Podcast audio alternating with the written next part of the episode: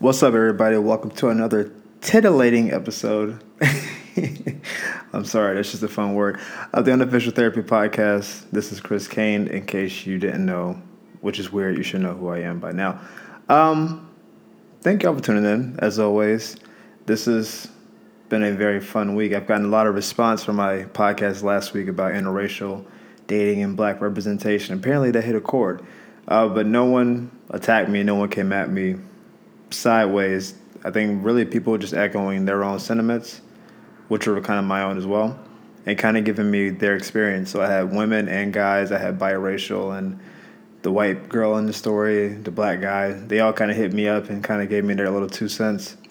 And they kind of got to the same consensus of it's hard for all parties involved, which I think is something people don't think about as much. I know I didn't prior to last week, for real. Like, I'm thinking of how it is for a black man to date a white woman, not really realizing how that is for the white woman because I'm not a woman nor am I white. So I couldn't really uh, put myself in the position to feel what that is until I heard from a couple and I was like, oh, okay. So it's weird for you too because you know, one, you're getting the same looks other guys getting, but you're getting all the vigor and all the hate and you're just trying to live your life. And that dude's living his too. And then flip the script. If you're a black woman dating a white dude, it's like, as a black girl, you kind of get looked at a certain way, but the white guy's getting looks too. Like, oh, look at him doing whatever he's doing. And it's a, um, it's an odd situation. We should probably be past, but wanted to kind of recap that going into this one because of all the podcasts I've done, this one I think got the most feedback from people who I didn't know were even listening. So that's kind of dope. There'll be a few more listeners. So, you know, keep commenting, keep letting me know what's going on. I want to impart more wisdoms to the world because each time you guys talk to me, I learn something new. And hopefully, when you listen to me, you learn something too. Ooh, with the rhyme there. Um, I want to give a, I guess a shout out. It's maybe the wrong word, but I want to give my energy to all my people at the Coral Gables Equinox location. Um, without getting too in depth, you know, last year this time was a real tragic time for a lot of y'all, and that's the club that really gave me birth in terms of training. I was training in college, but at a pretty low level. And when I got to Equinox, they kind of upped my game. That's what the company's supposed to do. And a lot of my friends and exes and you know people who were there who were there for me when I really started doing comedy for the first time were members of that club and people I consider to be friends and some were confidants and that kind of thing. And I know you guys are going through a lot right now. I wish I could be there.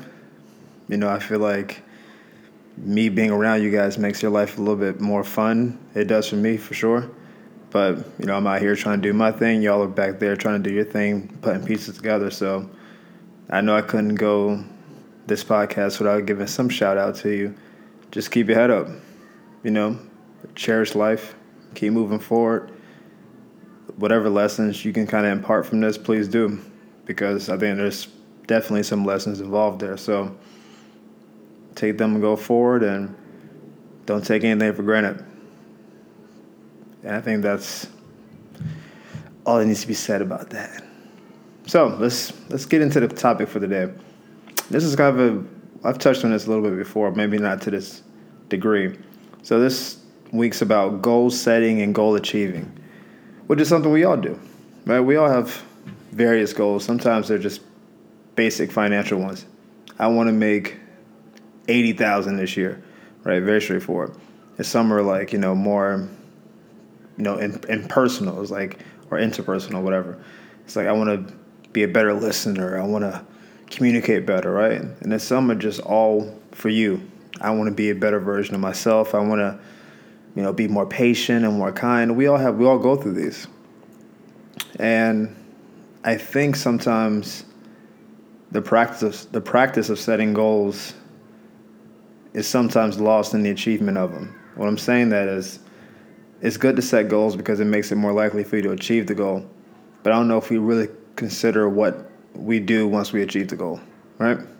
I saw a quote recently by Kevin Durant if you're not a basketball fan, this will probably go over your head. But uh, Kevin Durant left my favorite team, the Oklahoma City Thunder, still mad about that. To go to the Warriors, who were already the best team in the world, and then they won a championship last year, and he won MVP. And his whole career, he had already won been MVP. He had won scoring titles, All Star, all that good stuff. But he was never a champion, so he was always thought of as less than because he wasn't a champion yet. The same thing with like the Charles Barkleys and Dan Marinos of the world, right? So then last year he wins. And you assume you've already done everything else in basketball. Now you're a champion. Now you're complete. I think he thought the same thing, and he said as much. Where he said, "I thought winning a championship would fill the void that I had, and then when I won, I found out it didn't." And that's a really, like, kind of profound statement. I don't think he was trying to be. I think he was just being honest. But I think sometimes we set a goal and say, if I could just get to this point, because you assume when you get to that point that all the answers will kind of be there, right? I remember being a kid all I wanted to do was grow up. I think this is true for a lot of kids because you're a kid and you're treated as such. So you like you want say, you don't have any say. You want to stay up later and watch certain TV shows. You have a bedtime. You want to, you know, drive but can't because you're still small. And you think, man, when I get older, I'm gonna do all this awesome stuff. And then you start getting older and you get your license. It's all right, cool. You get a little peach fuzz. If you're a guy, girls, you get like boobs and stuff. and you start getting older. All right, cool, cool. But then you start getting ready for like college and like all that stuff, and then you know post whatever that is. Now you're trying to get a job, and then you realize, man, when I was 13, I was crushing it. Why was I such in a hurry to get old? Because you assume that once you get old, all the answers start coming to you, and realize a lot of old people don't have all the answers. It's like the goal and the achievement of the goal are, are not compatible all the time and it sometimes is tangible, right?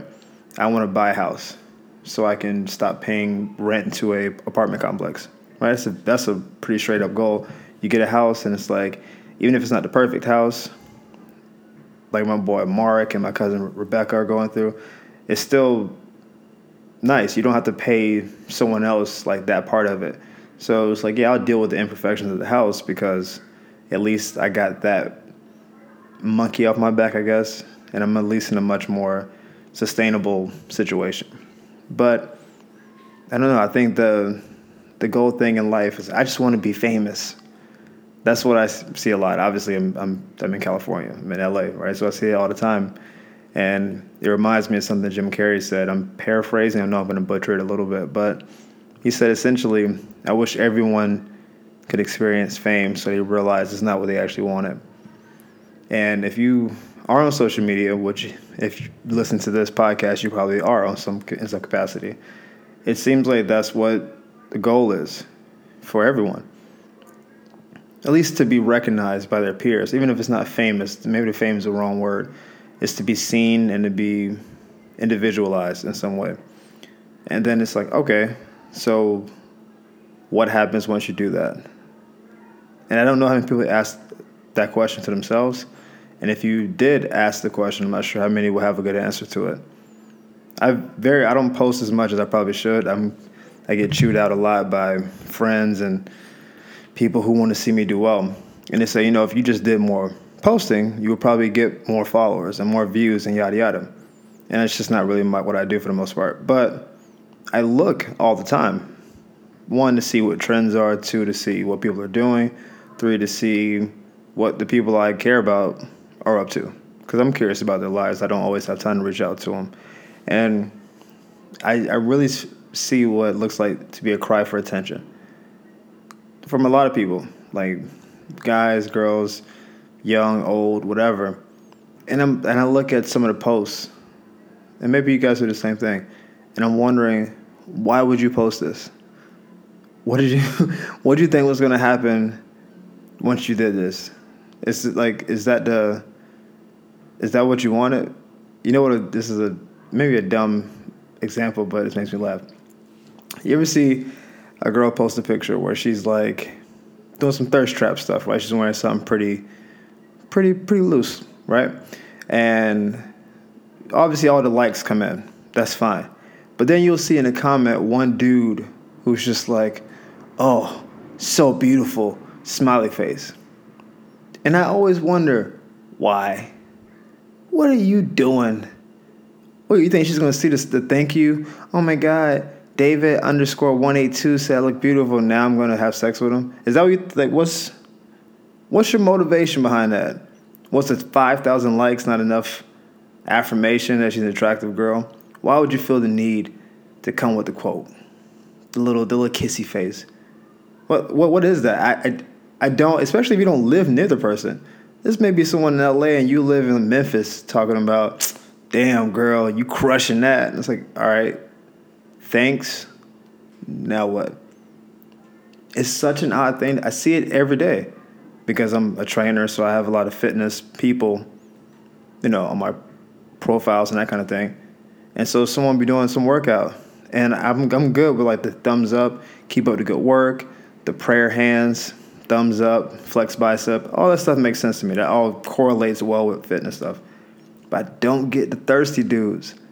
I don't get it. Like, and to do that and not at least attempt to slide in the DM, right? Like, if, if you did that and followed it up with a DM slide, I mean, I guess I can't be mad about that because you set the tone with the compliment and then you slid in the back door. But I think that's that's a that's a microcosm of what I see generally on social media. It's I'm gonna post this to I know get likes or to get attention that's fleeting because in 10 minutes there's going to be 100 more posts on my wall and no one will probably see this again. Or if they do at least a smaller percentage. And it's like what happens once you get all the likes and the affirmations right? Then what? Like you feel good about yourself now? Or now now you're you're whole? You don't have to post anything for a while? I don't i don't really get it. And I, maybe that's not the point of social media. Maybe I'm being a curmudgeon or whatever, and I'm just being like this old dude. I'm not even old, but like being an old dude hating on young people, like it's my day. Blah, blah, blah. But I don't know. I think that's true of a lot of things. I'll give you guys my goal, or I guess what my my overarching goal is, because there's obviously sub goals that go into this. But mine's a little bit more abstract, so I don't know exactly how to know if I've accomplished it or not, which in and of itself makes it not a really great goal, but we'll just ride with it. So, the main reason I moved out here and the main reason I do what I do is because my goal is to fully realize what I can be. That's what Eudaimonia, which is the company that I started, like my fitness company is named after. That's what my life mantra is. It's essentially the highest level of human performance or whatever. And I don't know what that looks like, but the goal behind it is if I go all in on what I want, which is this, and I give it my all, and let's say 20 years from now, you know, I'm not in the industry anymore. I, I bust out, um, have a family, have kids, and I just say, you know what? I'm not cut out to be the Hollywood dude. Let me just get 95 and kind of go for it. If I give everything I have to this, then I, won't have any regrets if things don't work out the way I want them to. And that's that's the fear. Like my biggest fear is like regretting or not giving my all to something. And the goal is to go all the way for what I want. So they they make they book in each other. And I think like football. I gave everything I had to football, and then injuries shorted me. And then once I stopped doing that, I started training, and so that started a whole second career. I never thought about training until I stopped playing.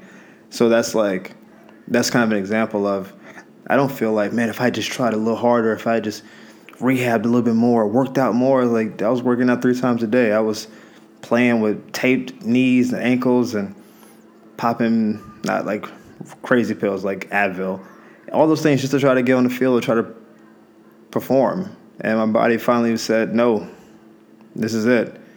And so I don't have any regrets for that. And that's what I want for this. Now, I believe if I give everything I have to this industry and to this lifestyle, that I'll make it because I think I have a talent and a personality that can make it. But if it doesn't, then I can just recalibrate and kind of keep going until I find whatever my actual calling and my actual goal is.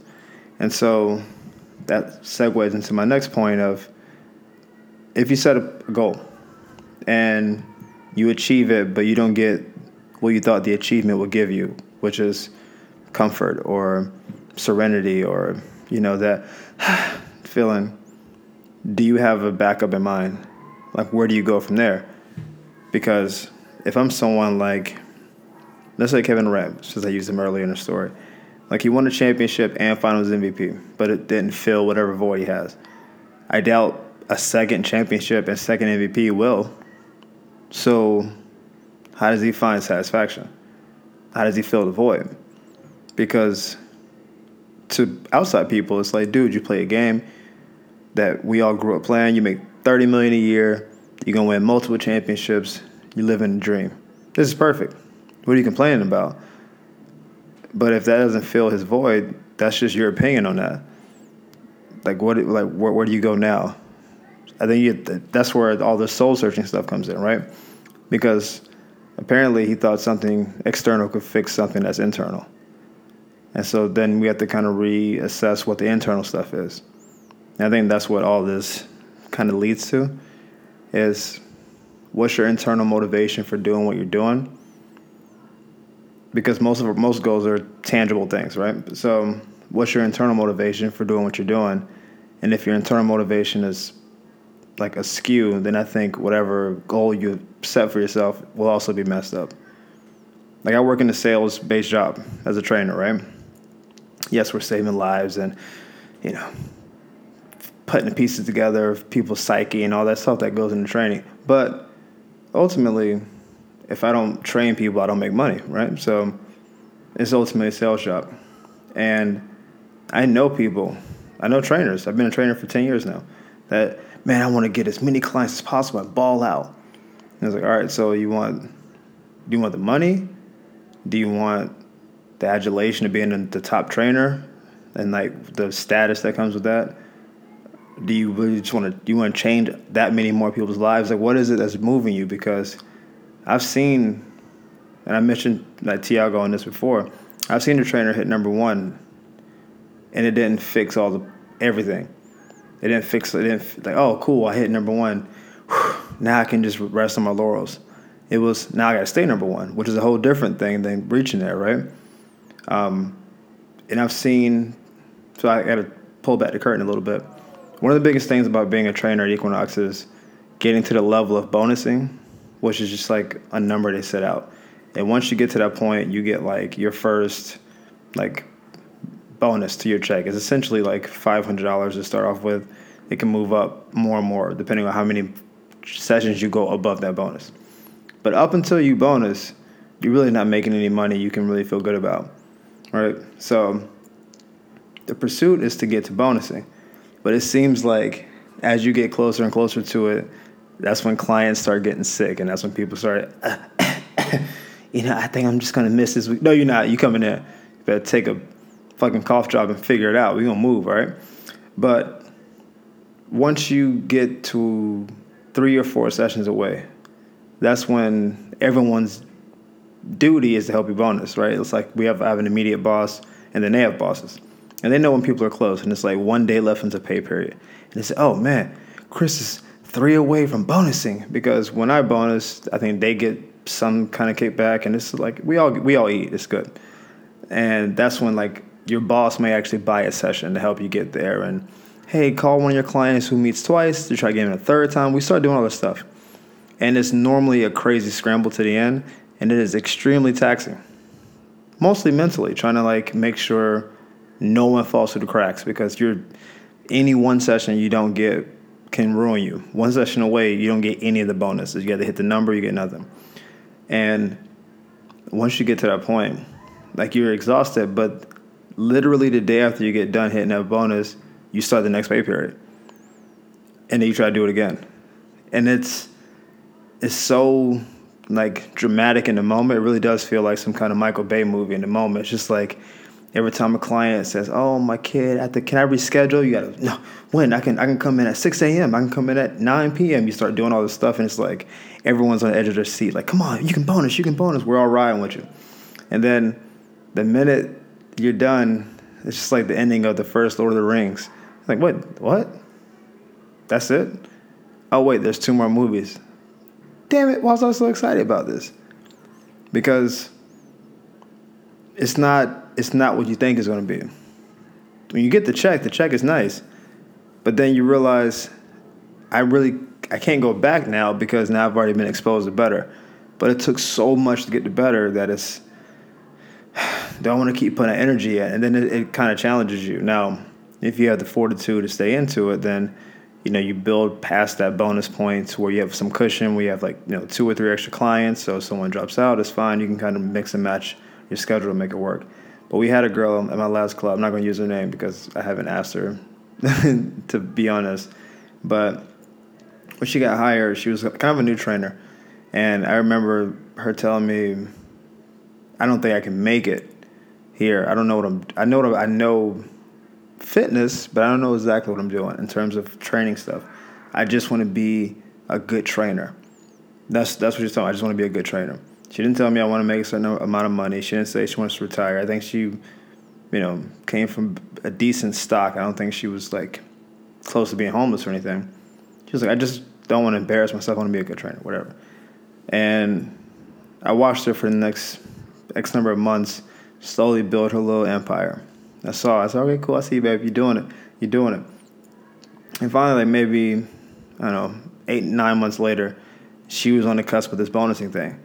And I remember the email going out, guys, get ready. Somebody might join the bonus club. It was like this whole like like this summer.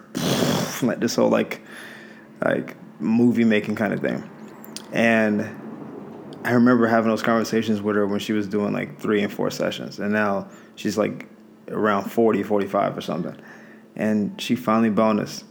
And I remember talking to her, like, how do you feel? You finally accomplished your goal because I thought that was her goal, the bonus. And she said, I don't know, it feels kind of empty. I mean, I haven't really slept well this week. My workouts have been crappy. My boyfriend's mad at me because we haven't spent a ton of time together and I've been getting home super late and then waking up early and he wants to, you know, check in with me, do the the good boyfriend thing, but I'm still kind of crabby about some assessment that went sideways or whatever. And I don't know, the last two weeks have been kind of miserable. I don't think this is for me.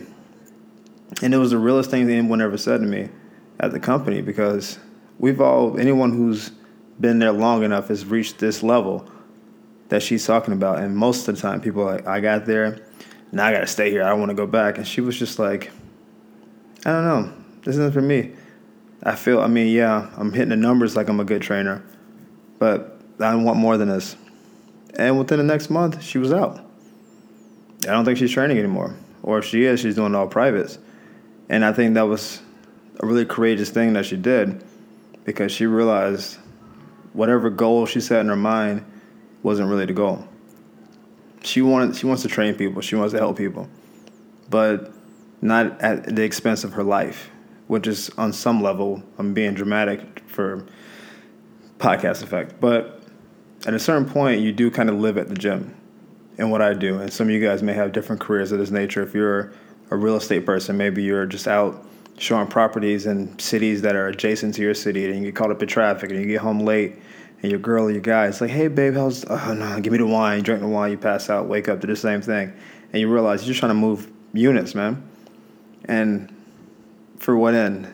To get comfortable and then you get comfortable and you move into probably a bigger space and then you take on more expenses and then now you're not comfortable again because now you got to pay for the new expenses and it kind of becomes a cycle. So I guess my point in all this is whatever your goals are, make sure they're congruent with what your internal compass is. Because if what you have driving you internally doesn't match what's happening externally, at some point your house is divided and it's going to fall down either you're going to burn yourself out doing something that you really don't want, or you're going to reach the goal that you set and not be satisfied with it, and then feel like you either wasted time or that you got to find a new goal, but maybe you put too much energy into the first goal, and it's just kind of a, a weird place. Gauge your internal compass. Ask yourself now after this podcast is over, and you've shared it with your friends on Facebook and Instagram and all those other profiles that you guys probably have out there and really ask yourself, what is it I'm going for? And if I got there, how would my life be different? It's a question we ask in therapy. It's like the golden question. Um, like people come in and they tell me they have a certain issue. Hey, man, I just need I just need help finding a girlfriend. I say that's someone's issue. That's common. And you say, okay, if you got a girlfriend, how would your life change? And they would say something to the effect of, I would have someone to talk to. Um, I can have someone to share my life with. Uh, I want to have to stop going to bars and stop paying for drinks so I can save some money. Yeah, yeah. And so what they're really talking about is they want some level of companionship, um, someone to kind of like balance out their own situation. And so it may not be that they necessarily need a girlfriend. It may just mean they need a female friend in their life that they feel is like there to ride with them. Even like a female mentor could be could suffice on some level. The sex part you probably need a girlfriend for, but not always. It's, it's often what people tell you their issues are and what they actually are trying to accomplish aren't the same thing. I wish I had more money. All right, cool. If you got more money, what happened? I don't know, man. Then I can, I don't know, stop stressing so much. I'm anxious all the time that I can't cover my bills and then my, my, my guy's tripping and you know we have kids and, and so what you want is stability you want less anxiety and you think your vehicle for that. is money right so that's kind of how that situation goes down but you got to make sure all those things are lined up and if they are then when you win an oscar for acting but then you end up like 10 years later like Mo'Nique where you win an oscar and Hollywood accepts you, and 10 years later, you're yelling at Netflix because people don't accept you. Or they don't, they're not paying you enough, or you've antagonized a certain number of people. Like, how does that, how does that work out? Like, how do you go from 50 Cent selling 10 million records for Get Rich or Die Trying to, all right, I don't even make music anymore because people don't care about it. It's, it. There has to be something, there has to be something more to it than just, I want to sell records, I want to win an award. It's, it's deeper than that. If you find out what that is, then I think when you get there, you'll be where you need to be. That's a good wrap up. Um, thank you guys for listening as always. I'm always happy to do this. You guys are a good outlet for me. This is therapeutic for me, as I hope it is for some of you. As always, hit me up on social media at Sexy Comedy. On IG and Facebook is Chris Kane. If you have any questions or comments, please hit me up. Let me know so I can possibly bring it on to the next show. And thank you for listening. Deuces.